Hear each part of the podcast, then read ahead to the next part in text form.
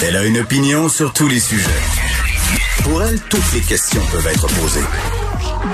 Geneviève Peterson. Cube Radio. Salut tout le monde, bienvenue à l'émission. Très très vite, on va aller à ce point de presse tenu par Christian Dubé, Daniel Paris et Horacio Arruda. On nous dévoilera évidemment la stratégie de vaccination. On va étendre la vaccination à la population générale. Comment ça va se passer? La prise de rendez-vous. Qui va pouvoir prendre rendez-vous? Quand euh, paraîtrait-il qu'on va baisser euh, par cinq ans euh, au niveau des tranches d'âge? Il y en a qui va falloir euh, qu'attendre bien bien longtemps. On y va tout de suite. Sujet de l'heure de la vaccination. Alors je dirais, malgré le fait que, que la situation épidémiologique est relativement stable au Québec, il y a des régions qui euh, sont en ce moment sous pression. Et euh, en ce moment, on a une transmission qui est très importante et en hausse dans le Bas-Saint-Laurent, euh, particulièrement ce qu'on appelle dans la grande région de, de Rivière-du-Loup. Alors, on doit intervenir immédiatement avant que ça empire.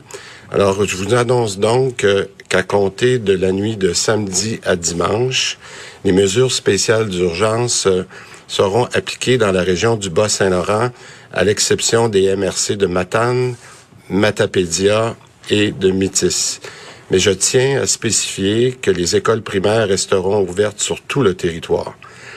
Je pense qu'il est important qu'on doit continuer de, de contenir la propagation du virus et des variants. Mais euh, c'est pour ça qu'on a décidé euh, d'écouter encore une fois les recommandations de la santé publique et de prendre une décision euh, très rapide. Maintenant, on va aller du côté des bonnes nouvelles parce que c'est effectivement aujourd'hui une belle journée. on a essayé, on a discuté entre nous. Est-ce qu'on parlait de la voiture, du tunnel, de la lumière? Non, on a décidé que le ciel commence à se dégager et euh, on commence à voir vraiment les rayons de soleil. Et je pense qu'on attendait tous ce jour-là depuis longtemps. Euh, c'est un c'est un grand jour pour euh, le Québec. Dans les dernières semaines, les derniers mois, on a mis tous en place et on a préparé notre réseau à l'ouverture de la campagne de vaccination pour la population générale qu'on appelle la vaccination de masse. On a préparé nos cliniques de vaccination. On a mis les pharmaciens, les entreprises du Québec à contribution. On a formé, et il s'est rajouté juste dans la dernière semaine, plus de 1000 vaccinateurs qui se sont présentés par Je contribue pour un total maintenant de 12 000 personnes. Je pense qu'on peut le dire, la, la vaccination jusqu'à maintenant a été un succès et je veux en profiter aujourd'hui pour remercier tout le personnel du réseau de la santé pour tous les efforts qui ont été faits dans les derniers mois. Euh, je suis donc heureux d'annoncer aujourd'hui que nous allons, euh, nous ouvrons la la vaccination à la population générale. Nous savons que les Québécois ont été très patients, très, très patients, et nous reconnaissons tous les efforts qu'ils ont faits. Donc, je vous annonce que d'ici deux semaines, toute la population adulte pourra prendre rendez-vous pour se faire vacciner. Dès demain, excusez-moi, dès demain, les personnes de 50 à 59 ans pourront prendre rendez-vous sur Clic Santé. Par la suite, on va descendre par tranche d'âge de 5 ans à tous les deux jours. Et ça, c'est bien important. Ça va se faire en fonction de l'âge, encore une fois, mais de l'âge des personnes et non en fonction des années de naissance. Donc, la semaine prochaine, la semaine prochaine, à compter du 3 mai, c'est les 45 à 49 ans. Le 5 mai, 40-44 ans et ainsi de suite. Le 7 mai, 35-39 ans. Et la semaine d'après, ce que les gens à mon cabinet appellent la semaine des jeunes. La semaine des jeunes, les 30 à 34 ans, le 10 mai, les 25 à 29, le 12 mai, et finalement les 18-24 ans, le 14 mai. C'est ça les deux prochaines semaines. Avec les livraisons de vaccins que nous recevons en ce moment, que nous recevrons, pardon, en mai et juin, et grâce au rehaussement des doses de Pfizer, on sera en mesure de donner une première dose à tous les Québécois adultes qui le désirent d'ici le 24 juin. On le dit, on ne veut pas que cette augmentation repose sur les épaules de notre réseau, l'augmentation de travail, et c'est pour ça qu'il est important d'avoir mis en place ce système de vaccination-là. Donc, pour augmenter la cadence de vaccination, compter de la semaine prochaine, 10 entreprises seront déjà en action euh, dès lundi prochain pour vacciner leurs employés, leurs familles et la population de la région. Les pharmacies recevront aussi davantage de doses à compter de la semaine prochaine. Maintenant, il n'y a plus aucun doute, on va réaliser notre objectif du 24 juin. Maintenant, je, je, veux revenir sur euh, ceux qui ont fait l'objet d'annonces spécifiques dans la dernière semaine. Euh, je veux profiter de cette occasion-là aussi pour rappeler euh, aux personnes handicapées, aux personnes qui ont des maladies chroniques et aux femmes enceintes que c'est encore le moment de prendre rendez-vous avant qu'on ouvre euh, demain matin aux 50-59 ans. On a eu un excellent taux de vaccination dans la dernière semaine pour nos catégories spécifiques.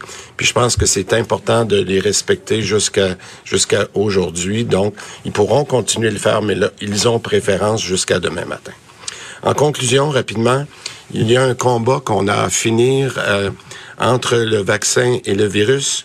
On, pour gagner cette bataille-là, il faut que les Québécois continuent d'être au rendez-vous. De notre côté, on vaccine. Et si on garde le virus sous contrôle, tous ensemble, la victoire est à notre portée. Merci beaucoup. On va répondre à vos questions. Bon, évidemment, euh, ce sont d'excellentes nouvelles annoncées par Christian Dubé concernant euh, l'ouverture de la vaccination à la population générale. je vous disais précédemment qu'on descendrait par cinq ans euh, de tranche d'âge. Donc, d'ici deux semaines, toute la population adulte du Québec qui le veut hein, pourra prendre rendez-vous pour se faire vacciner. Ça commence dès demain pour les 50 à 59 ans. Et après ça, à tous les deux jours, on va descendre par tranche d'âge de cinq ans. Je n'ai retenu deux parce que euh, ça a défilé très, très vite. Évidemment, on va revenir euh, sur tout ça avec Vincent tantôt. Euh, pour le, les gens qui ont entre 40 et 44 ans, ce sera le 5 mai. Et ça m'a beaucoup fait rire qu'on appelle la semaine du 10 mai la semaine des jeunes. Donc, ce sera pour les 30 à 34 ans, à compter du 10 mai, vous pourrez vendre, prendre pardon, rendez-vous pour la vaccination. Et vraiment, là, on n'a plus aucun doute, c'est ce que soulignait Christian Dubé. On va réaliser notre objectif du 24 juin. Donc, tous les Québécois, les Québécoises euh, qui veulent se faire vacciner pourront l'être d'ici là. Et moi, ça me fait me poser la question pour la deuxième dose. Parce que moi, j'étais surprise quand même hier là, quand j'ai pris rendez-vous, euh, quand je suis allée me faire vacciner, pardon. Mon rendez-vous pour ma deuxième dose est à la fin août. Donc, je me disais, et quatre mois, c'est quand même assez long. Je sais qu'en ce moment, on tourne autour de ça, trois, quatre mois.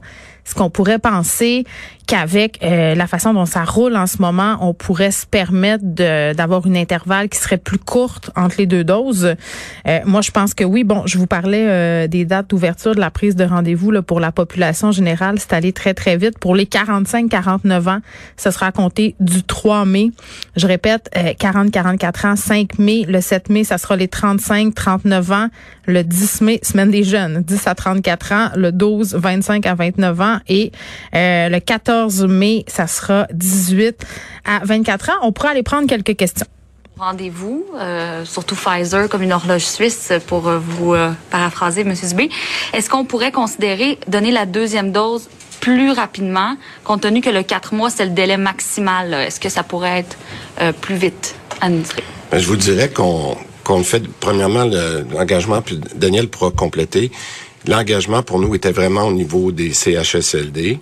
Après ça, on est dans les dans les RPA, comme, comme vous savez, le même ordre qu'on a eu pour respecter.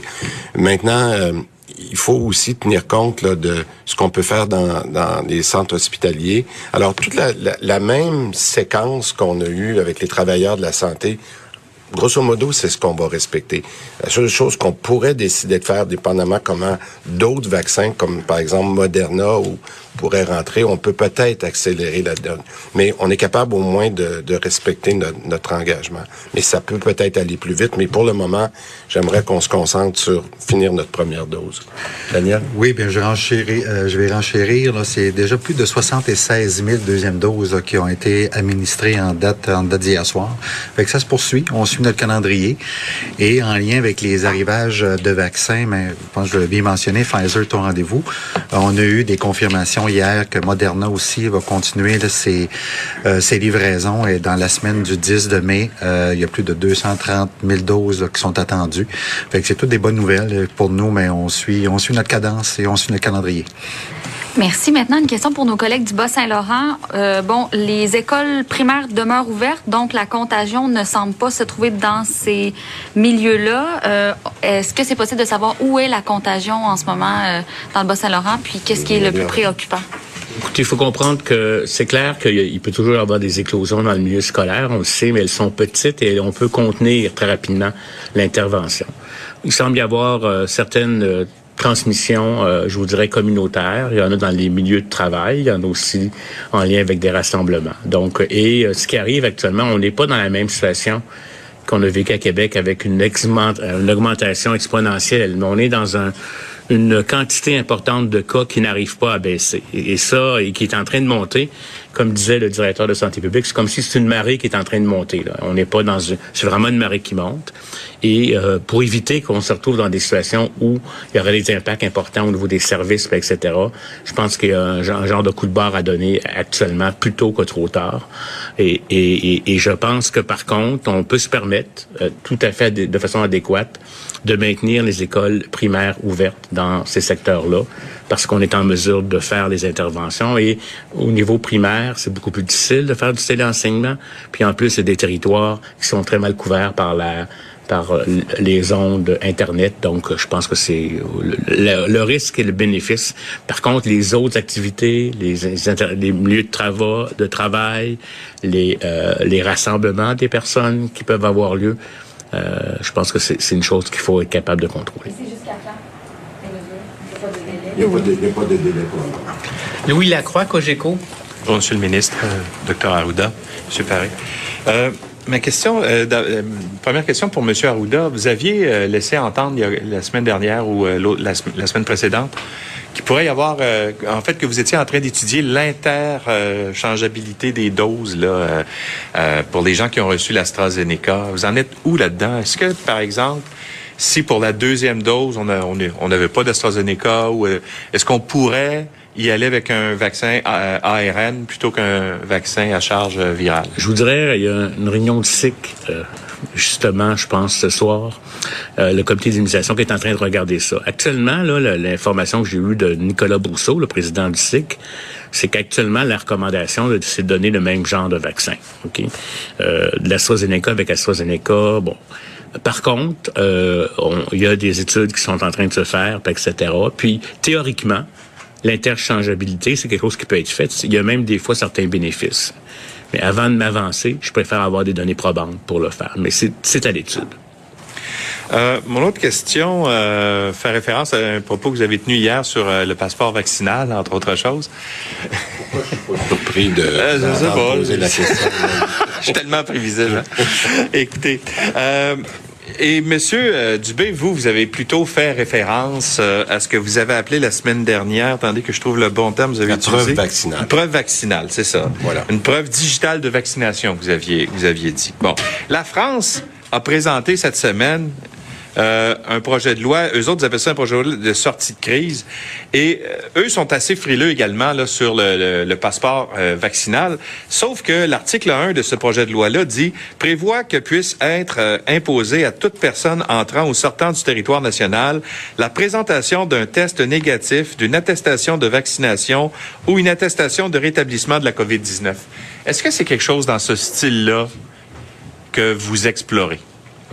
Mais comme je vous ai dit, euh, puis euh, je vais vous le répéter encore, euh, moi, j'ai demandé d'avoir une preuve digitale le plus rapidement possible pour remplacer la preuve papier que l'on a lorsque, pour ceux qui n'ont pas été vaccinés ou ceux qui ont eu la chance de l'être, vous ressortez en ce moment du centre de vaccination avec un petit coupon papier, puis vous avez la date de votre prochain rendez-vous. Bon, euh, on a dit qu'on voulait digitaliser, numériser l'État. J'ai toujours dit que je voulais le plus rapidement possible qu'on ait un code QR qu'on peut avoir sur notre téléphone, qu'on recevrait par courriel. Ça, c'est vraiment la première étape. Euh, en fait, je vous l'ai dit, je pense hier, euh, je perds mes journées. Je rencontre Madame Savoie et son équipe pour une présentation demain. Donc, demain, vendredi. Alors, je vais être capable de vous en dire beaucoup plus. Maintenant, quand on aura cette preuve digitale-là, ce qu'on a demandé au docteur Arruda puis à son équipe, c'est de rentrer dans, dans, dans tous les détails de quelles sont les questions éthiques, dans quelles situations on pourrait les utiliser. Alors donc, la France est un petit peu rendue plus loin que nous. Moi, je pense que notre premier objectif, c'est d'avoir la preuve technologique. Ça servirait à quoi? Ça, c'est, si, ben, je comprends les réserves de M. Arruda hier, là, mais euh, si on a cette preuve vaccinale-là, elle, servirait à quoi ultimement? Ça me donne quoi d'avoir un code QR? Non, écoutez, euh, il y a quelqu'un, puis on avait une très bonne question euh, au crédit hier, je pense que ça venait de la part de, de Gabriel Nadeau-Dubois qui, qui parlait justement de ça. Je pense qu'il fait le suivi sur vos questions. Puis on, on, disait, écoutez, on a déjà besoin d'une preuve vaccinale lorsqu'on va, par exemple, dans certains pays européens ou certains pays africains. Il faut avoir euh, des preuves de certains types de, de vaccins. Alors, je pense que Aujourd'hui, il est un petit peu tôt pour donner l'application de ça, mais je pense qu'à chaque fois qu'on a besoin d'une preuve vaccinale, que ça soit pour voyager, ce qui est déjà le cas bien avant la pandémie, ben, je pense qu'il faut se donner des outils modernes, puis c'est ça qu'on est en train de regarder. Mais l'application... C'est intéressant qu'est-ce qui est en train de se passer ici par rapport au questionnement euh, concernant le fameux passeport euh, vaccinal. On joue un peu avec les mots euh, du côté de chez Christian Dubé en parlant de preuves vaccinales. Et à partir, moi j'ai beaucoup ri hier quand on m'a donné le petit, le fameux petit papier, là. le petit papier qui fait environ je sais pas moi, un pouce et demi par un pouce et demi, là, j'ai, j'ai, j'ai fait le pari avec moi-même, c'est-à-dire dans combien de temps, Geneviève, tu vas le perdre. Et ça devrait vraiment pas être long. Euh, c'est tenté que j'ai pris une photo dans mon cellulaire, donc je pense pas euh, que ça va servir à grand-chose. Mais le passeport vaccinal, pour vrai, il y a eu des chroniques là-dessus. Euh, j'en ai parlé plusieurs fois à la radio aussi. C'est, un concept qui, qui, qui nous fait un peu grincer des dents. Moi, je comprends que c'est nécessaire en ce moment de montrer qu'on est vacciné, qu'on veut stimuler la population à adhérer à la vaccination le plus possible. Puis c'est vrai, là, on donnait l'exemple des pays étrangers. Quand tu te pointes en Inde, par exemple, ou dans d'autres pays, c'est préférable d'être vacciné. On te demande un carnet de vaccination quand tu arrives. Euh, pour sortir du pays, c'est une chose. Si on exigeait un passeport vaccinal, je ne sais pas, moi, moi comme ressortissante canadienne, exemple, je vais aller aux États-Unis, à la frontière, ils me demandent si je suis vacciné COVID. J'ai moins de problèmes que si on me demande une preuve de vaccination avant d'aller au cinéma, avant d'aller au restaurant, avant d'aller dans un spectacle. Moi, je trouve que là, c'est de l'obligation vaccinale déguisée. On a toujours dit qu'on n'irait pas là, qu'on laissait la liberté aux citoyens de faire des choix, euh, comme on le fait pour d'autres vaccins par ailleurs. La rougeole, la rubéole, il y a des gens qui arrivent à l'école qui sont pas vaccinés, profitent de l'immunité collective. Je dis pas que je trouve ça correct, là. À mon sens, tout le monde devrait être vacciné. Mais d'imposer un passeport, à mon sens, c'est une obligation déguisée. Et, je vous le dis, là, moi, je, je c'est pas très populaire, là, euh, mais je suis pas très chaude chaude à l'idée du passeport euh, vaccinal. Et parlant euh, de vaccins, je veux juste vous dire, parce qu'on a beaucoup parlé d'effets secondaires hier, tout va bien. J'ai même plus mal au bras. Euh, j'ai aucun effet secondaire. Je me suis réveillée cette nuit. Puis tu sais, c'est drôle quand on reçoit un médicament ou un vaccin, on est un peu en hyper vigilance. Je me dis ah c'est à cause du vaccin que je me que je me réveille. Ben non. Petit mot rapidement euh, sur ce qui se passe. Euh, dans le Bas-Saint-Laurent, on a commencé le point de presse en disant que la transmission là-bas est inquiétante. Euh, donc, on passe aux mesures spéciales d'urgence dans la nuit de samedi à dimanche, là, sauf pour les MRC de Matani, Matapédia et euh, de la métisse, on va être en mesure spéciale d'urgence, donc ces mesures sanitaires. Par contre, les écoles primaires restent ouvertes, mais vraiment là, du côté du gouvernement, on agit très, très vite. On veut pas se retrouver dans une situation problématique comme on peut le voir euh, dans d'autres provinces actuellement canadiennes. Puis on le sait, avec les variants, ça peut aller très, très vite.